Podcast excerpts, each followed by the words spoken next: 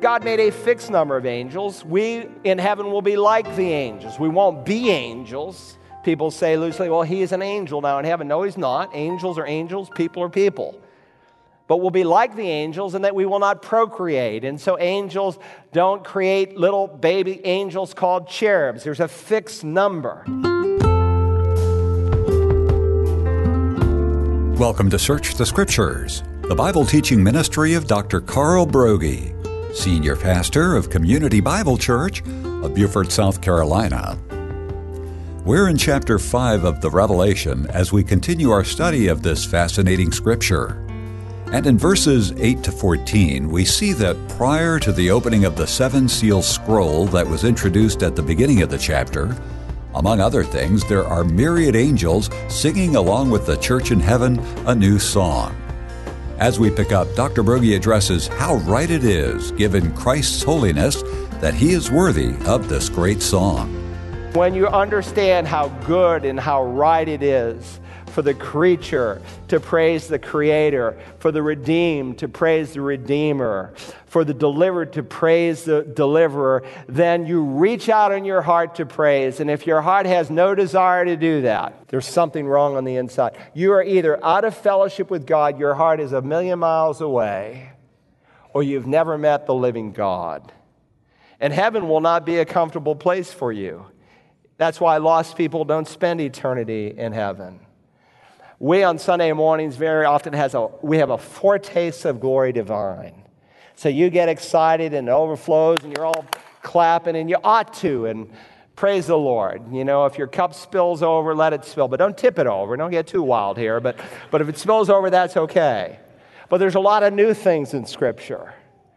You're going to be, sing a new song in heaven. You're going to be given, as we studied in the second and third chapters, a new name. We're going to live in the capital city called the New Jerusalem.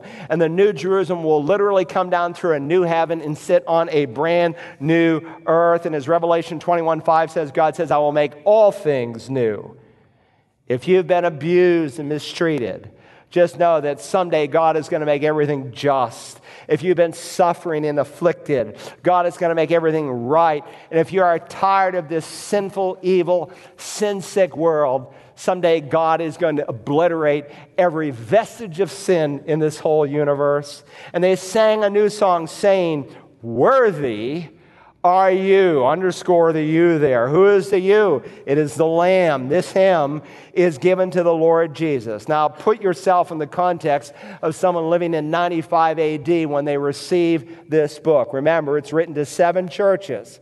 Like all the books in the New Testament that are written typically for various churches, unless they are a general epistle, they're written for all time. But these seven churches whom we studied, we gave you seven one hour sermons on them because they were so important. They were under persecution. The Emperor Domitian was ruling, and Domitian demanded worship.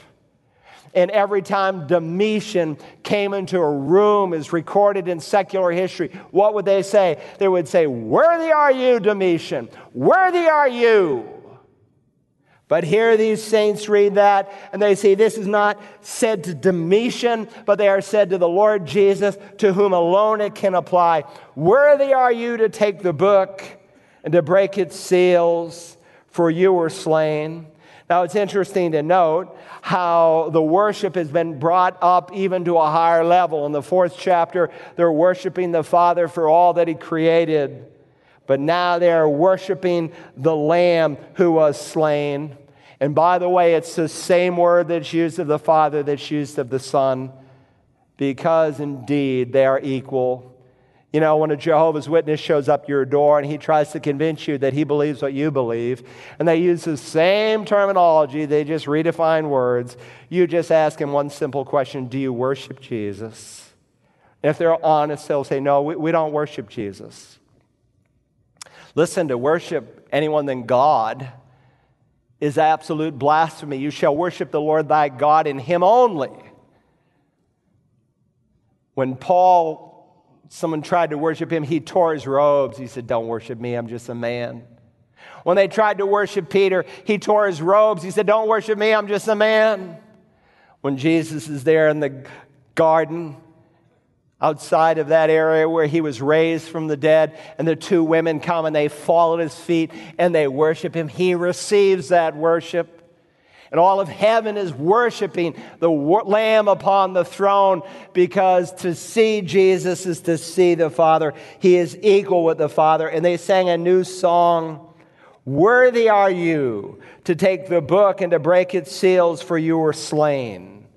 The word for slain is a particular Greek word that means death by utter violence, by great cruelty. And God had prophesied that that's how Messiah would die a thousand years before Jesus comes to the earth in Psalm 22, 700 years before Jesus incarnates himself in Isaiah 53. He would be pierced through for our iniquity. He died a cruel, horrible death upon a tree, which reminds me, since God wrote about it centuries in advance, prophesied of it in the third chapter of Genesis, that the death of Jesus Christ was not accidental, but it was intentional. Jesus said, I lay down my life so that I might take it up again. No one has taken it from me. I lay it down on my own initiative. I have authority to lay it down, I have authority to take it up again. But not only was his death intentional, it was redemptive according to this verse. Notice, for you were slain and purchased for God with your blood men, anthropoi, men and women. The word purchase was used in John's day of a, a man who would redeem or purchase a slave in order to set him free. And that's precisely what Messiah's death did. God purchased us out of the slave market of sin. He wrote our names in the Lamb's book of life. He removed us from the kingdom of darkness into the kingdom of God's beloved Son. And He has now given you a new life so that you can live a new lifestyle. And all of heaven just bursts forth in praise over the precious blood that was slain that we might be forgiven. It was intentional, it was redemptive, but notice also from this verse, it was universal. Let's read further. Worthy are you to take the book and to break its seals, for you were slain and purchased for God with your blood men from every tribe and tongue and people and nation. The effects of the atonement is universal. I did not say universalism. There are groups that teach that in the end all will be saved. Evangelical Press has recently put out a book, Love Wins. It was a bestseller for 10 weeks on the New York Times bestseller list. Rob Bell wrote it. Willow Creek had him in, gave him a standing ovation. He said, In the end, love wins. Everybody will be saved. No, Jesus said, Broad is the gate, wide is the road that leads to destruction, and many are those that are on it. Not everyone will be saved. But please understand, this verse is not teaching universal salvation. False prophets teach that, but unfortunately, true Christians, whom you will meet in heaven someday, teach that Jesus didn't die for everyone, that he died only for the elect. They're called limited redemptionists. They believe in what we call a particular atonement. Sometimes they're called five point Calvinists, and they're actually more Calvinistic than John Calvin himself was. John Calvin was a four point Calvinist, not a five. In either case, if you listen carefully, they don't believe you can walk up to anyone and say, someone you've never met before, whom you know is a confirmed unbeliever by their fruit. They deny Jesus. They can't say to them, Jesus loves you and died for you. They don't believe they can say that to anyone. They'll use very carefully couched word Jesus died and loves those who would repent and believe. In other words, they don't know whether or not Jesus died for you until you truly believe. And so they're very careful in all of their wording. Listen, I want to tell you that He is going to save people from every realm sinful people in every tribe, tongue, people, and nation. When we came to the Lord's table last Wednesday night, if you were with us, we read 1 Peter 1. You were redeemed. You were not redeemed with perishable things like silver or gold from your futile way of life, inherited from your forefathers, but with precious blood as of a lamb, spotless, the blood of Christ. 1 Peter 3:18 says, "For Christ died for sins once for all, the just, that's him, for us the unjust." Who did Jesus die for? the unjust.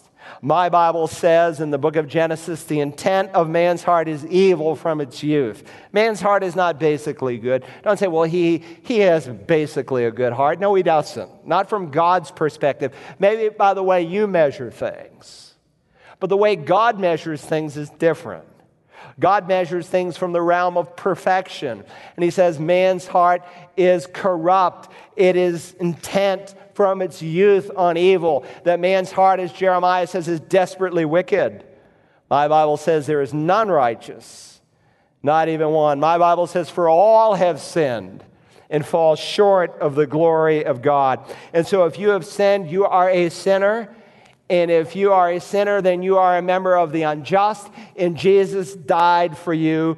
For you were slain and purchased for God with your blood men from every tribe, tongue, people, and nation. Notice they're redeemed from every tribe. That refers to families or, or clans. Uh, and so when you go and you preach to some specific tribe that just seems as pagan and as lost as can be, you can go with authority because God promises people from every tribe will be saved. The redeemed are from every tongue, whatever language of the world they may be speaking. God will save people from every tongue. The redeemed are from every people. That refers to every race in the world. And the redeemed are from every ethnos, every nation, every ethnic body that's united by culture and by common tradition. Can you imagine? Think about John. He's on an isle island. He's on the Isle of Patmos, the devil's island, so to speak, an Alcatraz of sorts, Alcatraz, and he's there on that awful place. The church has been persecuted. All of his beloved fellow apostles are dead. He's the only one alive. And he has to wonder where is it all going to end? And God raptures him up into heaven and he sees the glorious fruit of what he and those men started, where there are people from every tribe and tongue and nation there in glory. You know how encouraging that had to have been to him. Verse 10 You have made them, they're singing, you have made them to be a kingdom and priests to our God, and they will reign upon the earth. Three benefits that you as a Christian will experience someday. He made you to be a kingdom, not a king, but a kingdom. We studied that in Daniel 7 and verse 27. The prophet Daniel said that someday that the kingdom would be given to the saints of the Most High. And if you are saved, you have royal blood in your veins this morning. You are a part of a kingdom. Secondly, God has made you to be priests. You are a part of a priesthood. Now, in the Old Testament, there was just a select group of men, men only, that could be priests. And to be a priest, you had to be from a particular tribe, the tribe of Levi. And not only from the tribe of Levi, but from a particular family, the, tri- the family of Aaron. But no longer, anyone can be a priest. Anyone who knows Jesus as Savior. I grew up in a church where just certain people could be priests.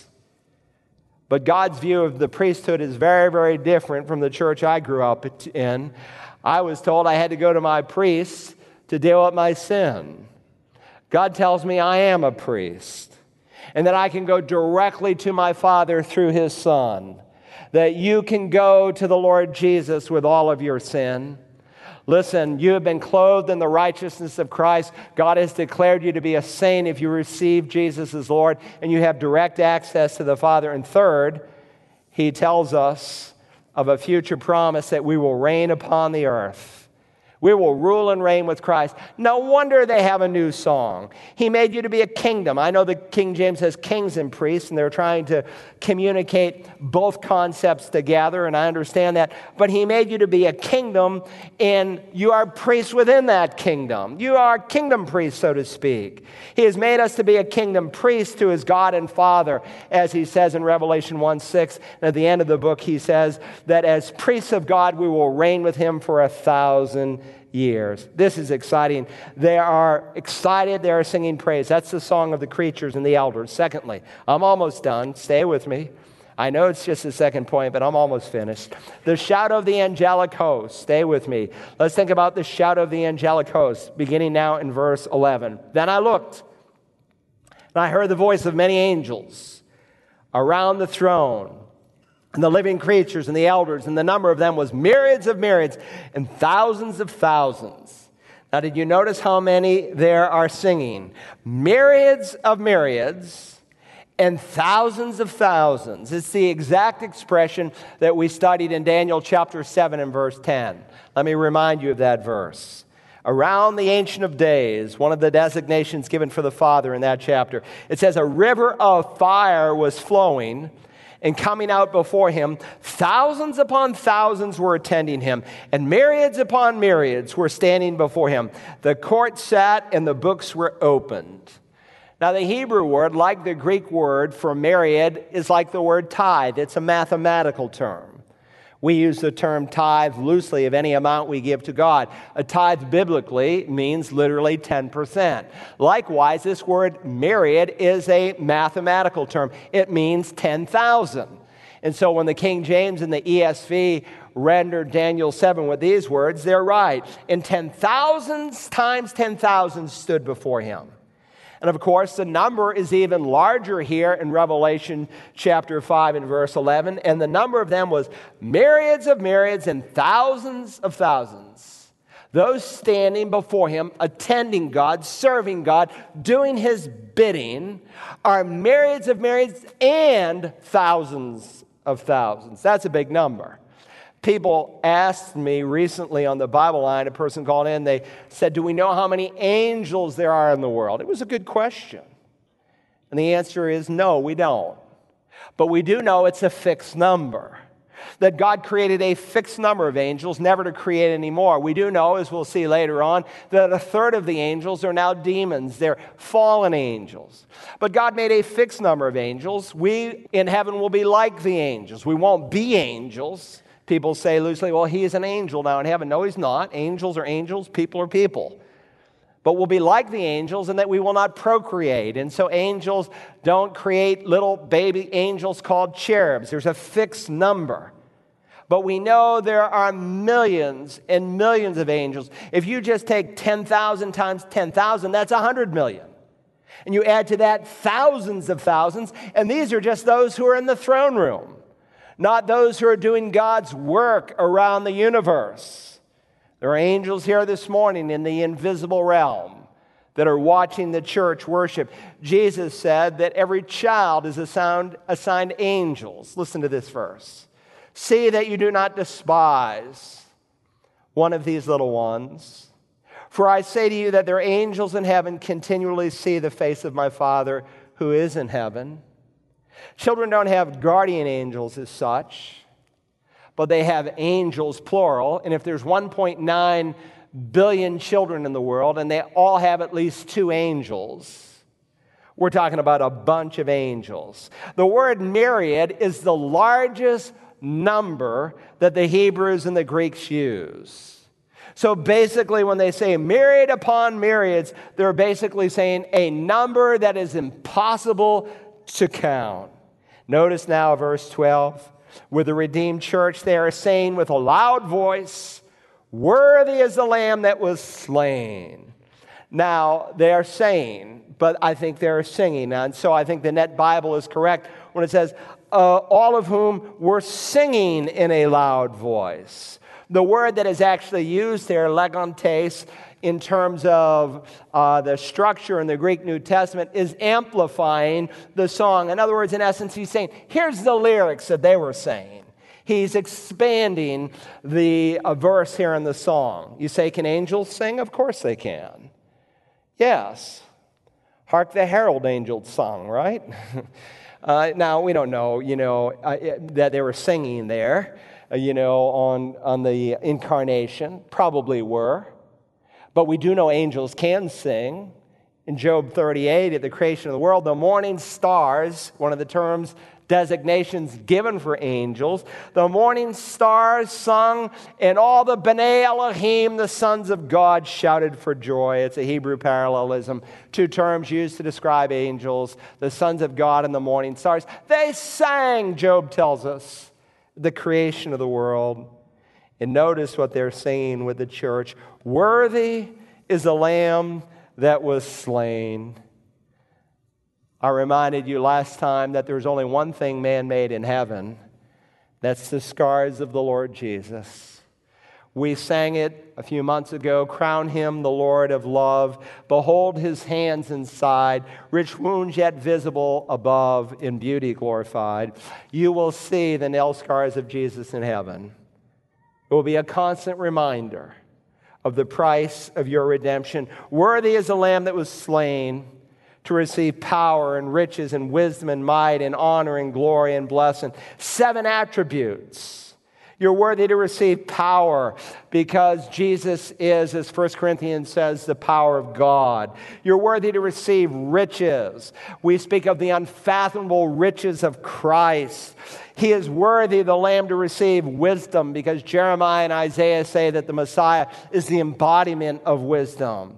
He is worthy to receive glory. In fact, God tells us that the Lord, or might, in that He is powerful and someday He will come in great might. Same word, dealing out retribution. All seven attributes are found elsewhere in the New Testament. We've got to finish. Let me conclude with the saying, not the song, but the saying of the whole creation. The saying of the whole creation. Beyond the song of the creatures, and the shout of the angels, which is really a song, there is the saying of the whole creation. Verse 13 And every created thing which is in heaven and on earth and under the earth and on the sea and all things in them, I heard saying to him who sits on the throne and the Lamb be blessing and honor and glory and dominion forever and ever. Now, this third group acknowledges both him who sits upon the throne and the Lamb who is standing at his right side.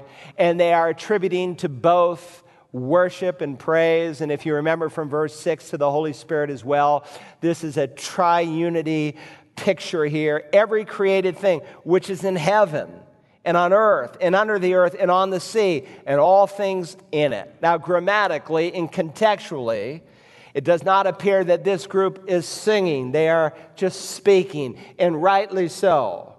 Because those who are on the earth and under the earth and on the sea and in the sea would comprise both believers and unbelievers.